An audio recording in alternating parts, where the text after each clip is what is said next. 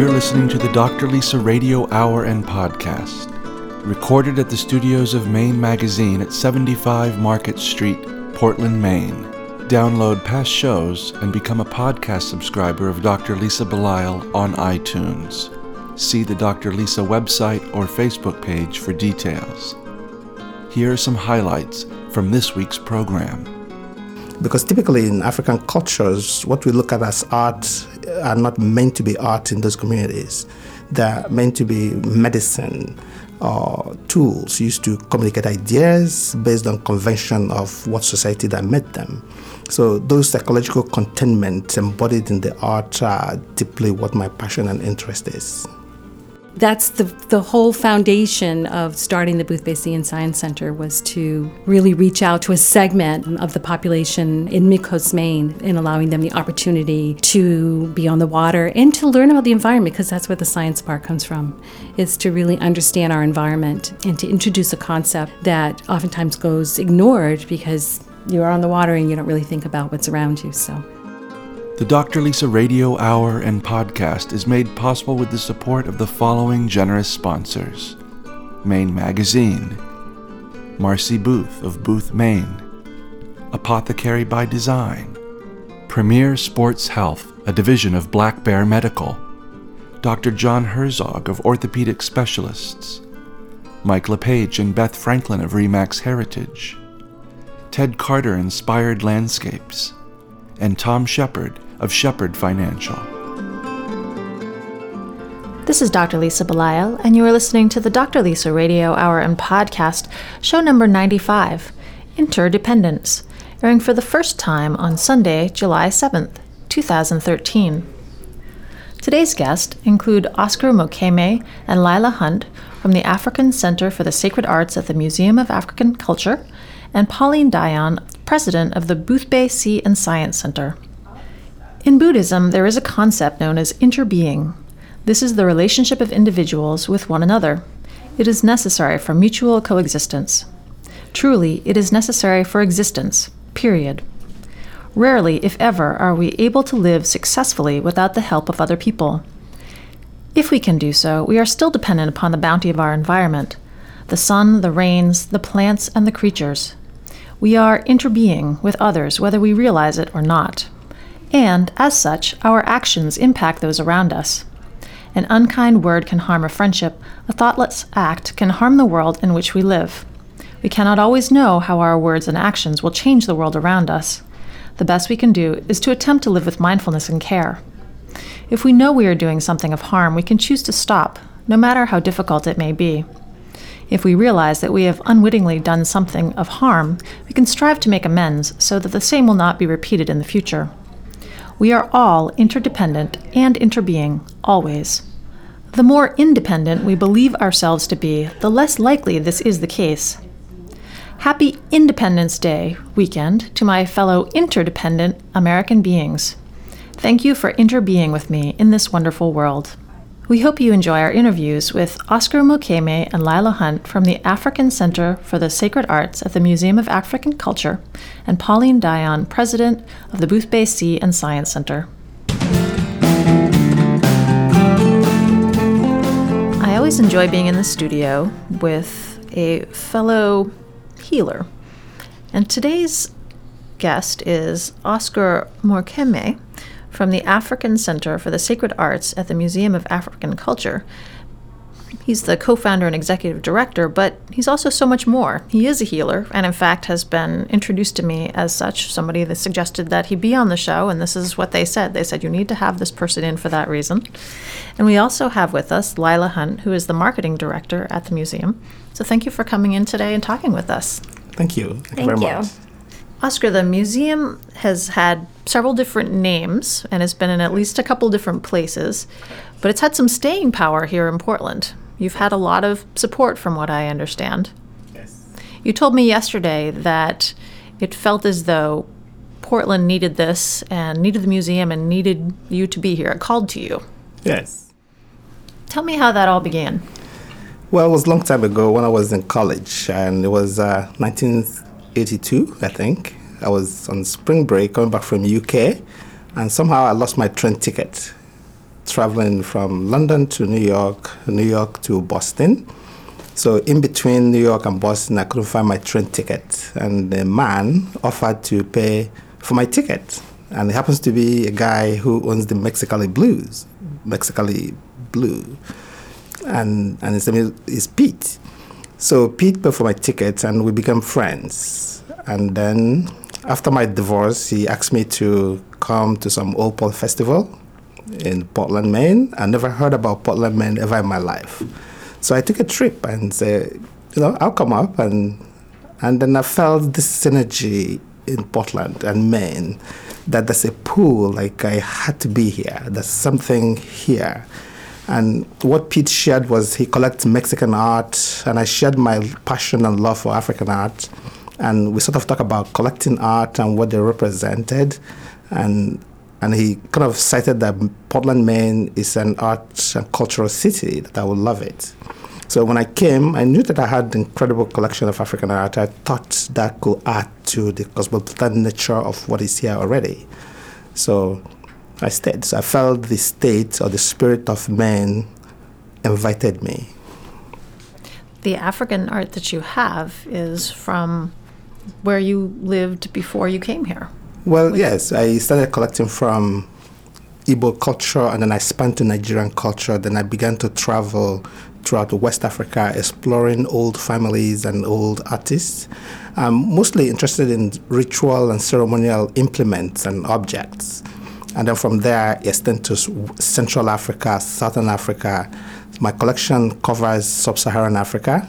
I didn't really work a lot in Northern Africa because the North seems more Arabic in style and culture and traditions, so mostly Sub-Saharan Africa. Well, my quest was to visit every community, every village, and find something from every town and cultures of within Sub-Saharan Africa. So the collection started to grow. But originally, the idea was, you know, when I was 16, I had this essay I did for the World Health Organization about preserving a culture, and that earned me a fellowship to travel Europe and visit centers and museums. And while I was at the museum in London, I ran into African art, and I felt those were not properly displayed or informed. And I was a 16-year-old, but I'm going to build a museum someday. And so that madness is what led to my addiction in collecting African art. I'm hoping that someday I want to build a museum. So the madness of being a 16-year-old, this addiction to African art has now brought you to Portland, Maine. And are you continuing to collect African art? Absolutely. Absolutely. When I see, I prefer to collect from the villages and from communities in Africa, because when I do that, I get to learn who made those objects, what they were used for, who, what chants, what language, what form, what families own them, and what other art that is related to that particular object, and how they're used to communicate ideas. Because typically in African cultures, what we look at as art are not meant to be art in those communities. They're meant to be medicine or tools used to communicate ideas based on convention of what society that made them. So those psychological containments embodied in the art are deeply what my passion and interest is.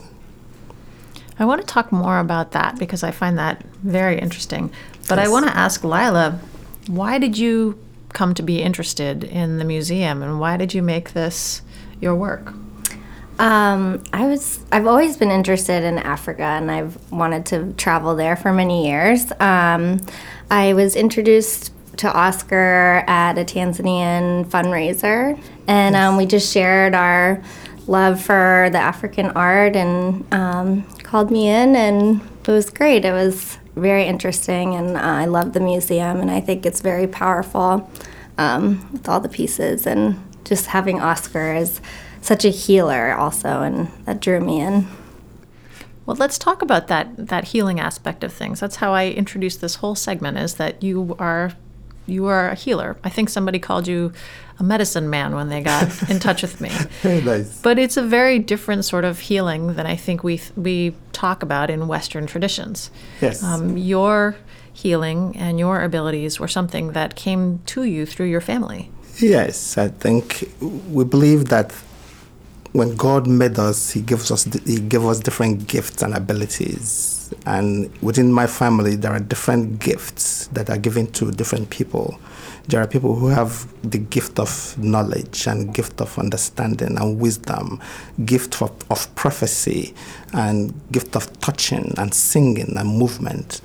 So I think that the gift that was given to me when I was created or was formed by God before I became a human being was the gift of visioning and seeing and having that deep understanding as I see certain things. And in most cases, I don't know what I'm seeing, but I can still, when I'm in that state, I start talking about things. And it's up to the people to hear what is being said. And so I have that ability to be able to see certain things that people don't ordinarily see and feel people's energy as I feel it in my body, and I can touch certain aspects of the body and I can be guided to see, do this and do that, and I can put that together and put it in those parts of the body, and that person gets well. I think thinking of that aspect is to think from the end, to think from the harvest. And the harvest in that aspect is a comprehensive wellness approach. Is this something that people seek you out for? Do they know that this is work that you do? And if so, how do they know this? Through Dr. Lisa's show. So they're going to hear this interview and they will know and they will come find you. Yes, they'll know more. But clearly people knew about this before because they contacted me to say that you should come in and be a guest. Yes, well, I don't really have a marketing tool or advertise what I do because I think that the practice is it's sacred. And it's not like a hamburger you buy at McDonald's. And so people who have somehow we get in touch and they experience that experience will tell other people, and it's just word of mouth telling different people, and they will come and say, well, somebody said I should come and see you. And I've also had different workshops and seminars where people can gather and I will do a presentation, and some people may try to test the water to see if this is real. And I've seen often when I do workshop, there are physicians, there are researchers in the audience. I've done Healing the Healers in Iceland. I've done workshops at Harvard. I've done workshops at Columbia. Especially after the 9/11, I led about 2-week session in New York and so many places, Vanderbilt Medical School, and UNE, working with doctors and physician assistants, and so this gets around, and people come to those seminars and to explore ways or gain certain tools they can use in their own practice. What you're describing goes beyond the more traditional idea of physical healing, and it does get into the spiritual healing, and in fact, it's the African Center for the Sacred Arts. Yes. So there is this sacredness, this spirituality. Yes. How do people respond to that when you say to them something like, in order for you to be healed, you need to work with your spirit? There are people who understand, and there are those who don't. And there are those who have tried so many practices and modalities and still are stagnant or stuck in where they are. Somehow, when they come to one of my presentations, it could be the new moon ceremony or the mask of the month event, and then they can experience how I work with other people. And then it opens up that spiritual aspect of themselves that they have never explored. And it's a wow moment for somebody to realize that we're all spiritual beings, and Tylenol can actually stop headache, temporary. But when you connect to the source that gives you life, which is inside of us, that is where the healing begins. A lot of what we see in medical practices are like bandage, where we put a coat over a wound. But if we can actually go to the source of the wound, by tracking it, that is what the healers call tracking or journey with the person to get to the beginning of it and begin that to correct the corrosions to the we start from the beginning to where we are now, that brings about a wholeness in healing, a completeness. So people are often challenged when they hear about spiritual healing or transformation, and that is the only way, really, I think we can heal and overcome certain obstacles. You also work with healing through art, and in fact, you work with Mecca here in Portland, and you have a very strong presence in the art community. Yes. How do you blend the art and the healing, and to help people to transform through the art that you offer? Well, like I said, growing up with what we see as African art are not art. They're tools used in healing. They're the syringes. They're the laboratory where you go to get a blood test. So when you look at the art, the way that, the art has a power, there's an intention behind composing the art. When I teach at Maine College of Art, I want the students to define who they are. Who are you? And it's from that aspect that you can then create what you think it is that you are. And you have to understand who you are completely, and then explore those elements and whatever feelings and emotions that we have in us. And from that place, you can begin to see a way to communicate that process. With Mecca students, and Mecca community, we have a parade we call Ebune, which is coming up on May 5th, and it's a procession of the ram. This is probably about the 10th year that it's been around. And what I do with that is to create a theme of healing. It could be clarity as a process, and people who are not clear about their journey can come to the workshops and during the invocation of the ram and making masks. I want them to focus on what is it that you're not clear about.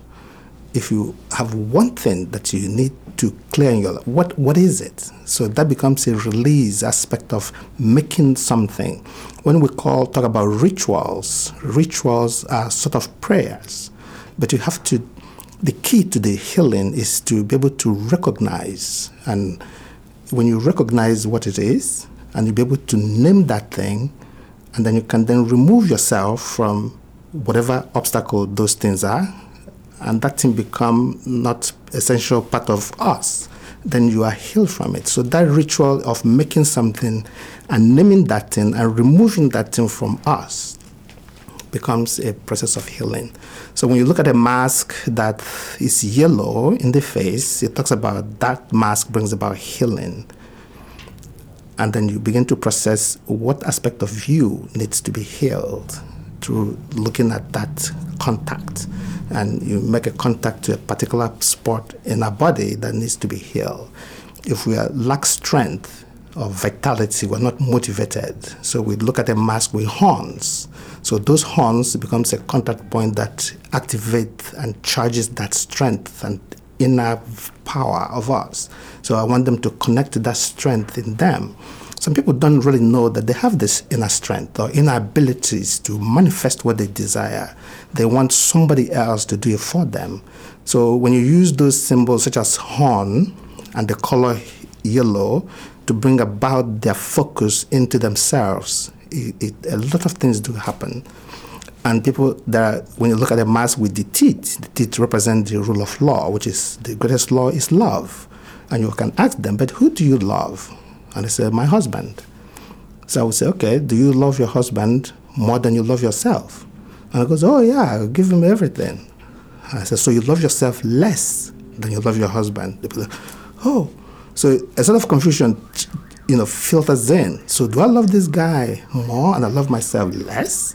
So a shift begins to happen in them. No, I need to love myself more. So if you love somebody less than you love yourself, you're actually on the right path, because you're going to love yourself more. And when you have much love for self, then you have plenty to give to your husband, to your children. But if you feel you love somebody more than you love yourself, then you don't really have love. You're just patronizing those people to care for you. You're being dependent on somebody else, thinking that is love. So these are how these arts are used to kind of change the way people look at things, and what they're looking at will change. We'll return to our program in a moment. On the Dr. Lisa Radio Hour and podcast, we've long understood the important link between health and wealth. Here to speak more on the subject is Tom Shepherd of Shepherd Financial. Last week, I received a call from somebody's client. For many people, the first financial advisor was a friend. You helped them get started, and they helped you. Unfortunately, for many, the friend moved on, and you became somebody's client. You've since experienced a lot, been through a lot, changed a lot, and you still want a lot. But your friend is no longer there. Now it's time once again to find a friend to help you get reconnected to your money. If you feel like a number instead of a person, go to www.shepherdfinancialmaine.com. We think you'll discover a friendlier approach. Securities offered through LPL Financial, member FINRA SIPC. Investment advice offered through Flagship Harbor Advisors, a registered investment advisor. Flagship Harbor Advisors and Shepherd Financial are separate entities from LPL Financial. There was a time when the apothecary was a place where you could get safe, reliable medicines, carefully prepared by experienced professionals, coupled with care and attention focused on you and your unique health concerns. Apothecary by Design is built around the forgotten notion that you don't just need your prescriptions filled. You need attention, advice, and individualized care. Visit their website, apothecarybydesign.com, or drop by the store at 84 Marginal Way in Portland and experience pharmacy care the way it was meant to be. One of the terms that you brought up during my conversation with you yesterday was spiritual bankruptcy. Yes. That you feel that perhaps in this country, and maybe not specific to Maine, but perhaps in the United States, that we do have a spiritual bankruptcy, a disconnection. Yes. With the spirit. Why do you think that this has happened? I think because we focus more on material desires. There's a lot of passion for materialism. If you see me driving a Rolls Royce, people will like you more. If they think you live in a very nice community, a village, such as Cape Elizabeth or Falmouth or Forsyth, then that's a classification of how you are looked at and perceived. Your zip code talks a lot about who you are, the kind of car you drive. But then we forget the inner being, the being in us. We don't look at people who they are, what gifts and qualities, what is their connection to the source, what is their connection to the spirit. A thief can have a Rolls Royce. A thief, a person with nothing in them but evil intentions, can live in a very nice neighborhood and still revered by people. But a very kind person who's very generous, who's devoted to the service and bringing glory to God's name, can live in a very different neighborhood and people wouldn't even recognize them. So that is a bankrupt of way of being, connecting to the spirit. So when I look at this society in the, not just America, the world is becoming that spiritual bankrupt in the sense that we are all being driven by our material desires and not connecting to the spirit that thirsts and hunger for our connection. And especially connecting with each other. We're not connected with one another. We probably think that certain people are better than other people, but we don't recognize that all people have something to offer in the world's society. What about the connection with nature? Is that something that you think has become less important over time to people who live in this country? It has absolutely become much, much less important, but it's coming back. With programs like this and a lot of publication, there's a lot of people who are connecting. It's like we are reaching back to nature. Perhaps it might be guilt or fear out of the global warming, so to speak, that people talk about global warming and everybody panic. So there are people who are truly connected to nature and the source of creation. And there are people who want to connect because they are afraid of what may happen. I've been to churches, I do services in church and different places. And sometimes you see a lot of people who come to church. And these are people who may come to my workshop and say, well, you think that this Jesus guy actually came here to save you? And they'll be like, no, I don't think so. So what are you doing in the church? I'm just here to meet friends. So you are using church to make friends for your own self-interest. I guess so. So you see, people can sit in a church and thinking they can make a change, or in a mosque or synagogue. It doesn't matter how long you sit in a garage. It can never be a car. And in the same way, it doesn't matter how long you sit in a church. That spiritual essence cannot manifest unless you are actually truly sincere and honest that you want to transform that spiritual aspect of us. And you don't need to be in a church to manifest that. It can be in nature. And I've talked to kids in high school and said, have you ever touched a grass or a tree? And they said, oh, tree hugger. So these are really struggle with, technology, influence of technology into our children's life and into our homes, distract our kids and people from connecting with nature. And it's essential that we send our children, and not just our children, we go to the ocean, we go to the mountain, we spend time in the woods, we be in silence and reconnect with that essence and listen. We don't listen enough to really hear what the universe may say to us.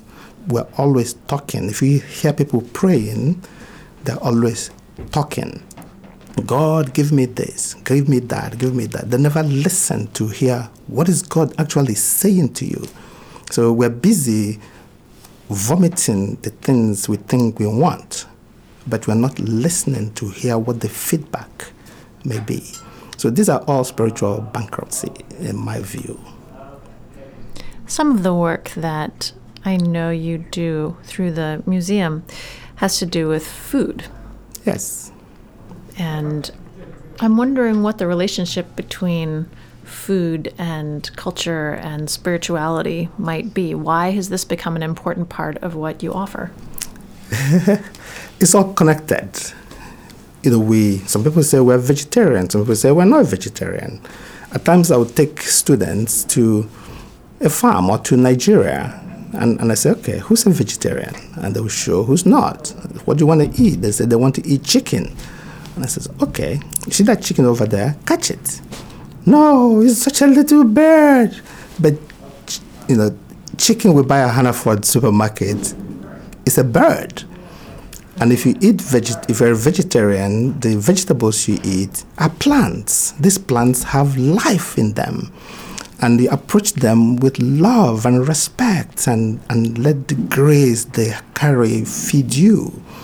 When you kill an animal violently because you want to eat them, that animal that you ate, the energy goes into us and actually evokes certain violent aspect of our being in us. When you are making medicine, you approach a plant, you speak to the plant, tell the plant what you want to do, then you pluck it at a certain time of the morning. That essence gives you the complete medicine that you need to work with to help somebody. But if you go to our garden and just pluck a plant, you actually provoke the plant. That plant is not giving you love. So these are essence of planting your vegetables, gently plucking and communicating with your plants, and then cooking it in your kitchen. Our kitchen is one of the most sacred spaces in our homes. That is where you prepare the meal to feed your body and your mind and your children. Can you imagine husband and wife or partners who sits in their kitchen arguing while they're cooking? That energy goes into the meal. This meal contains water. Water is powerful. Whatever emotions you're expressing, water captures them. So you take this water that you've poisoned and cook a meal. In argument, you put the meal on the table. You are actually feeding on a poison, and there's no love in it. So with the sort of education we want to do, we call it participatory edible exhibition. people have to participate in that meal. The way it's exhibited is cooked with love, with prayer, that this made this meal, whoever planted this vegetable, may the hand they use be blessed. May the plant crop itself, the seed that germinated those plants, we give thanks for them.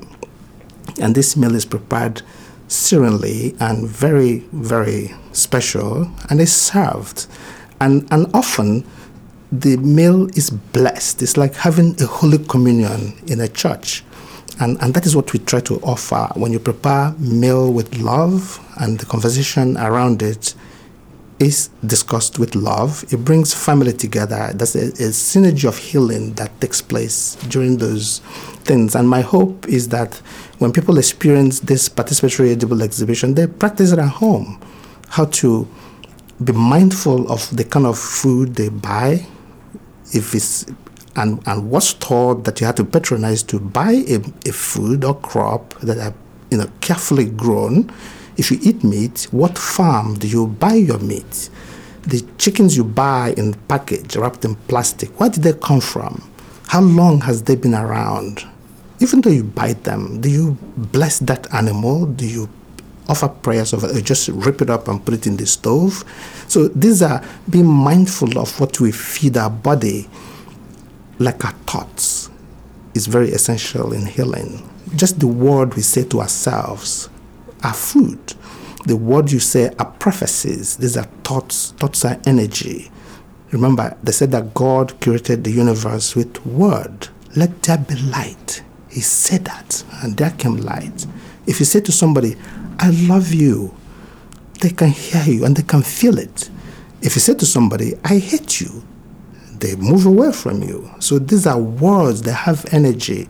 And if you say to your partner, or if you don't say to your partner, I love you, I care for you, they'll be wondering if you really do, even though you feel this in your heart, but if you don't say it, the other person the energy doesn't come out.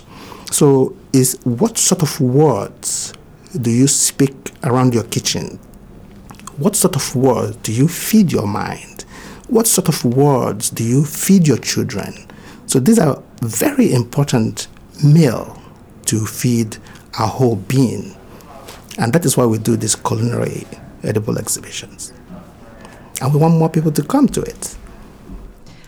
Lila, what types of events do you have going on within the African Center for the Sacred Arts at the Museum of African Culture?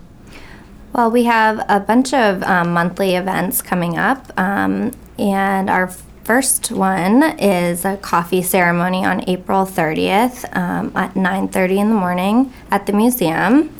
We will explore some Tanzanian art, and then every month it will change to a different exhibition.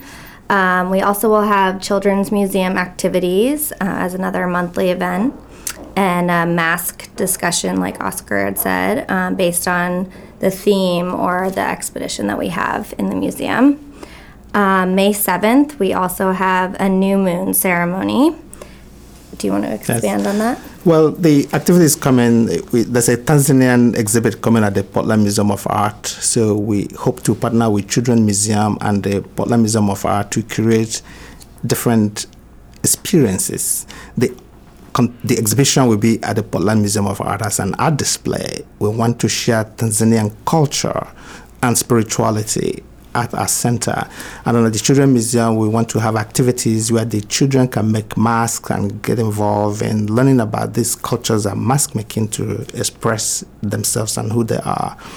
And it will be on the museum's website and Children's Museum and Theatre website. Every month, we want to this new idea of Mask of the Month. Mask of the Month is where we pick a particular mask at the museum. It could be dealing with letting go, and people will gather who may have issues they want to let go, and then we'll explore that idea of letting go. It could be idea of a theme about limitations and restrictions. So we look at issues where people are stagnant. Are these limitations self-imposed? Are these restrictions self-imposed? Or is there something they inherited? Or is there something they're married into? And how ways and rituals to get themselves out of it. The new moon ceremony comes every month when there's a crescent moon. We have this program. And the idea is that we use the crescent moon to create an idea, an intention that you want to realize by the full moon. And if it's a healing, we start discussing the issue when there's a crescent moon, using the lunar cycle to manifest a particular issue that must be completed by the full moon. If it's a release, when the moon begins to go away, we begin to release and let go those things that doesn't work for us. And then, of course, the culinary dinner once a month will come to explore the idea of sharing meal and preparing this meal and having a communion and connecting with the spirit of the food that we eat as we nurture ourselves. And, of course, First Friday monthly artwork will be open to show people what we do. There will be constantly different exhibitions coming up, and we have three main galleries: the Contemporary Gallery, the Heritage Hall is where we try to showcase art from different African communities that have made Maine their home, and then our permanent collection is our world-class collection of masks, which has no equal match as far as I know. So these are the sort of programs we'll be doing, and more programs will continue to emerge. We'll continue to have educational outreach program where we go into schools or schools coming to us, and we encourage a lot of schools or people who are associated with schools to reach out and bring our program to their school. We have London Library of Resources. These are touch kits that schools can check out from our center, like you check out books in library and bring them into classrooms. So there's a lot going on. We also have travel exhibit, a collection of particular themed objects that can travel to other university galleries or other museums. And I will continue to collaborate with a lot of other nonprofits and communities to enrich our world. And you can find out about all of our events on our website as well as our Facebook page. Yes. Well, I appreciate your coming in and speaking with us today. We've been talking with Oscar Mokeme, who is the co-founder and executive director of the African Center for the Sacred Arts at the Museum of African Culture, and also Lila Hunt, who is the marketing director at the museum. And the museum is right here in Portland. I encourage our listeners to find out more about the museum, to engage in some of the events that you've described, and to go visit. I think that this is an amazing cultural resource for the city of Portland. We're very fortunate to have you here. Thank you. Thank you very much.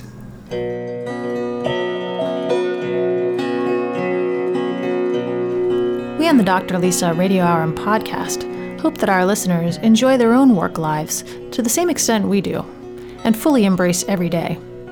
As a physician and small business owner, I rely on Marcy Booth from Booth, Maine to help me with my own business and to help me live my own life fully. Here are a few thoughts from Marcy. No matter what we do for work, there's always a busy season, and it's very easy to become overwhelmed by all that needs doing. This is when one word needs to come to mind: perspective. When we need to remember that no matter what, we all work hard to do our best and get things done efficiently and in a timely manner. At the end of the day, we need to look at what we've accomplished for the day and not obsess with what we didn't get done. Our to-do list or our inbox will never be empty. If it ever was, that would be kind of disappointing, don't you think? The nature of your in-basket is that it's meant to have things in it. In fact, it could be argued that a full basket is essential for success. It means your time is in demand. A favorite line from a John Lennon song I sing to my girls is, "Life is what happens while you're busy making other plans." It rings so true. When it gets hectic, we need to acknowledge the fact that nothing is more important than our own sense of happiness and inner peace. Very little in our lives it truly falls into the emergency category, albeit some fall into urgency. But there is a significant difference. If we stay focused and prioritize, it will all get done. It always does.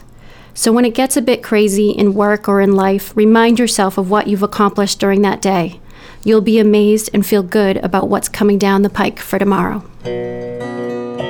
I'm Marcy Booth. Let's talk about the changes you need. BoothMaine.com. This segment of the Dr. Lisa Radio Hour and Podcast is brought to you by the following generous sponsors: Mike LePage and Beth Franklin of REMAX Heritage in Yarmouth, Maine. Honesty and integrity can take you home. With REMAX Heritage, it's your move. Learn more at rheritage.com. Using recycled sails collected from sailors and sailing communities around the world, Seabags designs and manufactures bags, totes, and accessories in Maine on Portland's working waterfront. From the best-selling classic Navy Anchor Tote to fresh new designs, Seabags offers retired sails another life by turning them into handmade, one-of-a-kind nautical-inspired pieces. Please visit the Seabags store in Portland or Freeport, or go to www.seabags.com to browse their unique collection.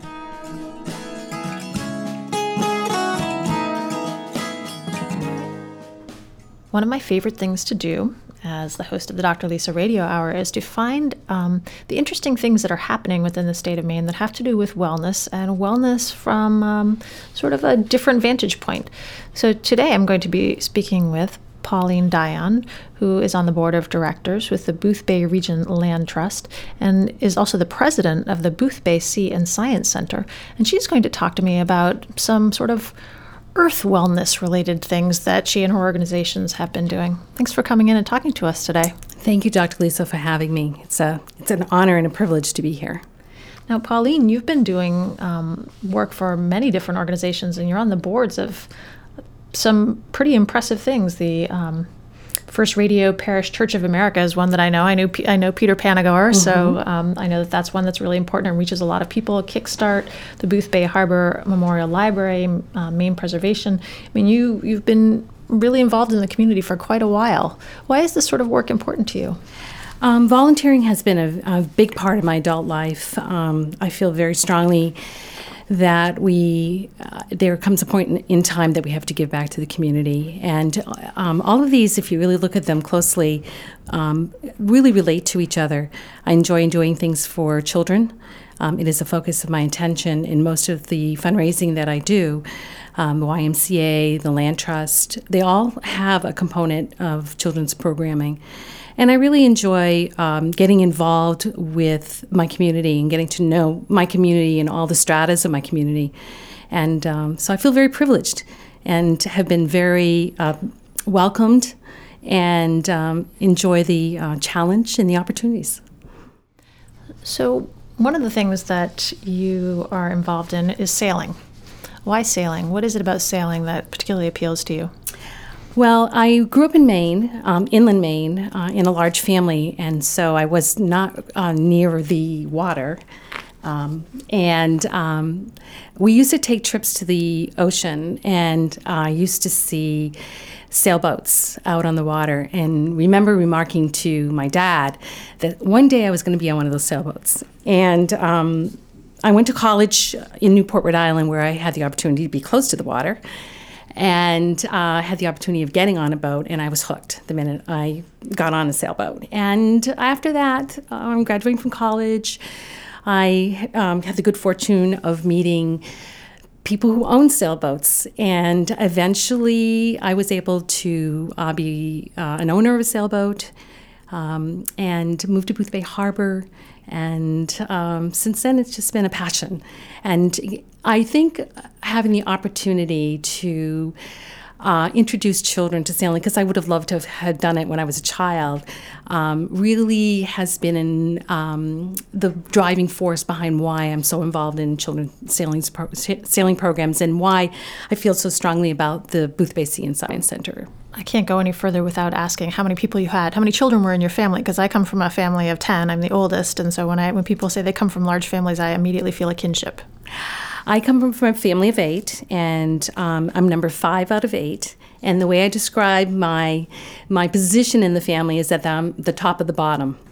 And I have 4 brothers and 3 sisters, all of whom live here except for my one sister. I have one sister who lives in Pennsylvania. And where in Maine did you grow up? I grew up in Minot, Maine. Actually, I was born in Lewiston, moved to Minot, and grew up on a produce farm.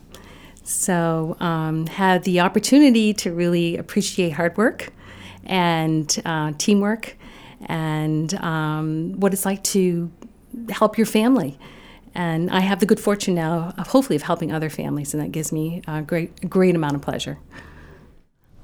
So you've talked to us about sailing and the sort of pull that it had for you, even as a child living in Minot, and you've talked to me about the importance of children. Are these the reasons that you decided to develop the Boothbay Sea and Science Center? There are some of the reasons. Really, I've been chairing a junior sailing program at the Boothbay Harbor Yacht Club, and the population of children are 8-year-olds and older. I wanted to introduce a new aspect of sailing to the community, and I wanted it to be community-based. I wanted it to be affordable. I wanted to reach interests that weren't being quite filled. For instance, the 8-year-olds oftentimes have brothers and sisters who would come with them to the program, and they would ask to stay, and they were the 5, 6, and 7-year-olds. And then I had sailors who were older, who really didn't want to be on a 420 sailboat. It's a keelboat. Really didn't want to be on that because typically it's learn how to race, but would have loved to have been on a fixed keelboat. So I thought that by starting the Boothbay Sea and Science Center, I would be able to introduce the younger children early on to the sport of sailing. Make it affordable and accessible. Waterfront is not as affordable and accessible as people think. Probably not as affordable, but it's not as accessible as you think it can be. So introducing a community program that allowed for accessibility, not only for children and families and adults, but also for disabled sailors. There's a move afoot to retrofit boats, which I intend to do. Being on the board of Kickstart, that's developing into a therapeutic riding stable, and we are going to collaborate on producing programs together for children and adults who have disabilities. So that's the whole foundation of starting the Boothbay Sea and Science Center, was to really reach out to a segment of the population in Mid-Coast Maine, and allowing them the opportunity to be on the water and to learn about the environment, because that's where the science part comes from, is to really understand our environment and to introduce a concept that oftentimes goes ignored because you're on the water and you don't really think about what's around you. So it's an exciting, and Bigelow Labs, I'm very fortunate to have as one of my collaborators. So. The goal of the Dr. Lisa Radio Hour is to help make connections between the health of the individual and the health of the community. The goal of Ted Carter Inspired Landscapes is to deepen our appreciation for the natural world. Here to speak with us today is Ted Carter. In working with clients, I ask them to select the 3 windows in their house that they most often look through. In doing so, it starts to make them acutely aware of the fact that they spend so much of their lives inside their houses looking out, and not the other way around. They're actually, when in reflecting, they actually are surprised to think how little they do actually go outside. So I think that we need to really be cognizant of the fact that this is the way a good design is implemented. We see it from a multitude of directions. There's also an unfolding of space that takes place. As we enter the property and move through the space, these static pieces, that these pieces of architecture that I install in the landscape, which are actually the plants and the trees and the semi-dwarf trees, they start to move as you move through the landscape, and they start to address certain things in your landscape. These are all subtle things that can make a huge difference in the way your landscape is designed and the way that it speaks to you. I'm Ted Carter, and if you'd like to contact me, I can be reached at tedcarterdesign.com. We'll return to our program after acknowledging the following generous sponsors: Dr. John Herzog of Orthopedic Specialists in Falmouth, Maine. At Orthopedic Specialists, ultrasound technology is taken to the highest degree. With state-of-the-art ultrasound equipment, small areas of tendinitis, muscle and ligament tears, instability, and arthritic conditions can be easily found during examination. For more information, visit orthocareme.com or call 207-781-9077. At the Dr. Lisa Radio Hour and Podcast, we believe we are helping to build a better world with the help of many. We like to bring to you people who are examples of those building a better world in the areas of wellness, health, and fitness. To talk to you today about one of these, fitness, is Jim Greaterix, the president of Premier Sports Health, a division of Black Bear Medical. Here's Jim. Black Bear Medical is Maine's premier medical equipment provider for over 25 years. We have a great selection of seat lift chairs, power and manual mobility devices, walking aids, home accessibility solutions such as stair glides and ramps, and products to make your bathroom safer. If you or a loved one have needs to remain independent at home, come in and meet with our experienced staff at Black Bear Medical down on 275 Marginal Way in Portland and see why we are Maine's #1 choice for home medical equipment. I'm Jim Greaterix, president of Black Bear Medical. Come on in and see our trained staff down at 275 Marginal Way and at www.blackbearmedical.com. Going from the Boothbay Sea and Science Center to the Boothbay Land Trust, the Boothbay Region Land Trust, I know that you have an event called A Taste for Place, and Maine Magazine is a media sponsor. This is August 15th. This is kind of an interesting thing that you've been working on, and a lot of work, going from sea to land. You're managing to juggle both. Tell me about this event that's coming up. It's a very special event. We've not had an event like this. We were inspired somewhat by the Kennebunk Festival that's coming up next week for you. And we decided to try it. The Land Trust owns a lot of conservation property. It has property on islands, and we thought we would call it island dining, but decided that it would lock us in if we wanted to do something in the future because we don't have that many islands. One of the islands that the Land Trust has property on is Indian Town Island. And it also has connections to Hunting Island. So we decided that we had two of three places that we could do these dinners. That it is the only major fundraiser for the Boothbay Region Land Trust for the summer. We have an onshore location. Maine Home and Design has some familiarity with each of these residences, and in fact, the Ocean Cliff that's on Spruce Point was on the August cover of the August issue of Maine Home and Design. So we decided to try it, and what it is, it's an evening, and it actually has two events that evening. There's the dining event, and then there's a cocktail party. We had the idea of getting all the diners together at the Boothbay Harbor Shipyard to meet, because two of the places they have to go by boat, both island, and one place they can go by land. And then we thought about the ticket price was high, and it was a little bit exclusive, and we decided that we needed to open it up to the community again, another community-based event. So we decided to expand into a cocktail party. So the cocktail party is from 5 to 7 at the Boothbay Harbor Shipyard. Dinner guests, everyone will meet there, including cocktail guests, and then the dinner guests will go on their boat at 6 o'clock, 5 to 6. They'll enjoy the cocktail party, leave, go on the boat to their islands or their dining locations, and then the cocktail party goers will be there from 5 to 7. We have a jazz band. We'll have beverages and hors d'oeuvres. We decided to end the event at 7, being very mindful and respectful of the other things that go on in town. As you know, Boothbay Harbor is a very busy destination resort, and so we decided to really be mindful of that, and being at the Boothbay Harbor Shipyard, we're right downtown Boothbay Harbor.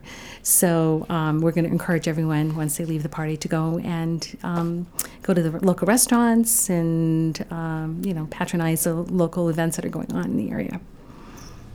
What does the Boothbay Region Land Trust do with the money that it earns in these events?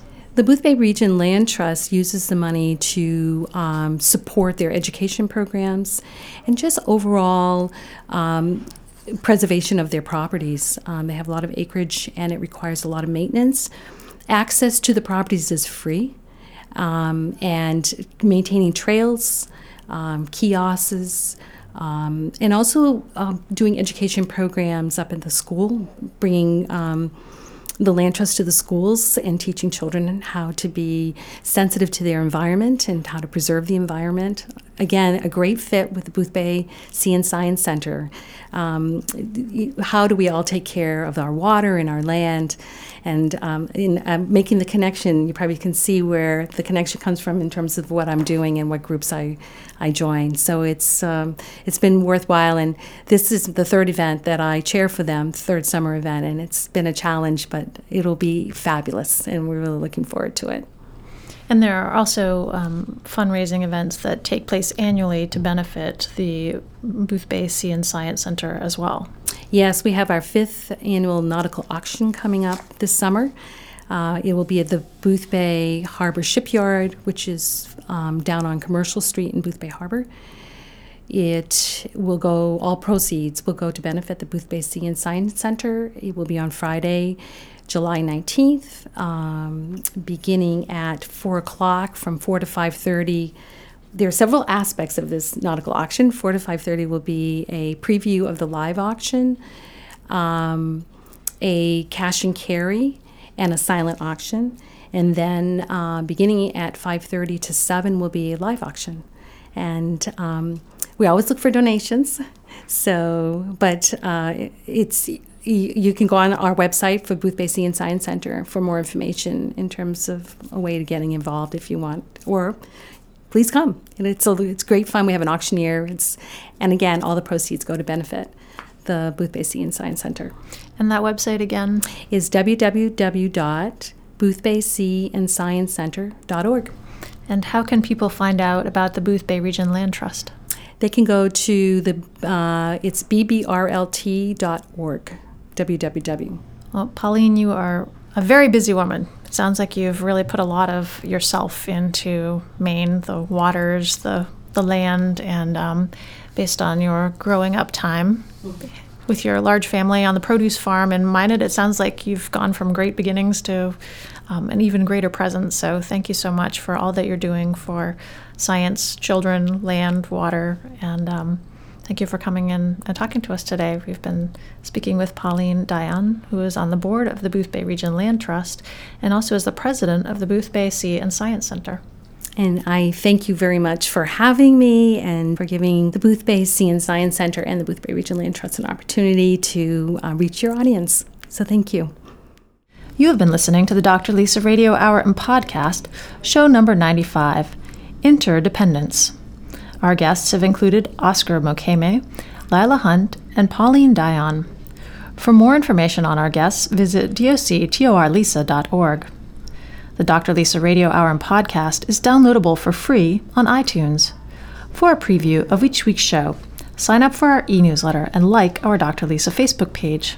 You can also follow me on Twitter and Pinterest, doctorlisa, and read my take on health and well-being on the Bountiful blog. We love to hear from you, so please let us know what you think of the Dr. Lisa Radio Hour. We welcome your suggestions for future shows. Also, let our sponsors know that you have heard about them here. We are privileged that they enable us to bring the Dr. Lisa Radio Hour to you each week. This is Dr. Lisa Belisle, hoping that you have enjoyed our Interdependence show. Thank you for allowing me to be a part of your day. May you have a bountiful life.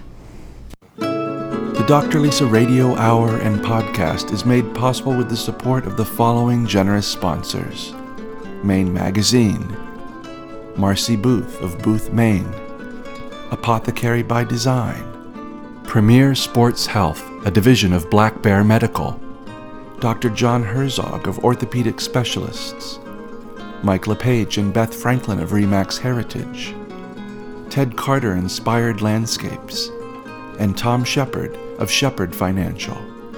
The Dr. Lisa Radio Hour and Podcast is recorded at the studios of Maine Magazine at 75 Market Street in Portland, Maine. Our executive producers are Kevin Thomas and Dr. Lisa Belisle. Audio production and original music by John C. McCain. Our assistant producer is Leanne Wiemet. Become a subscriber of Dr. Lisa Belisle on iTunes. See the Dr. Lisa website or Facebook page for details. Summaries of all our past shows can be found at doctorlisa.org.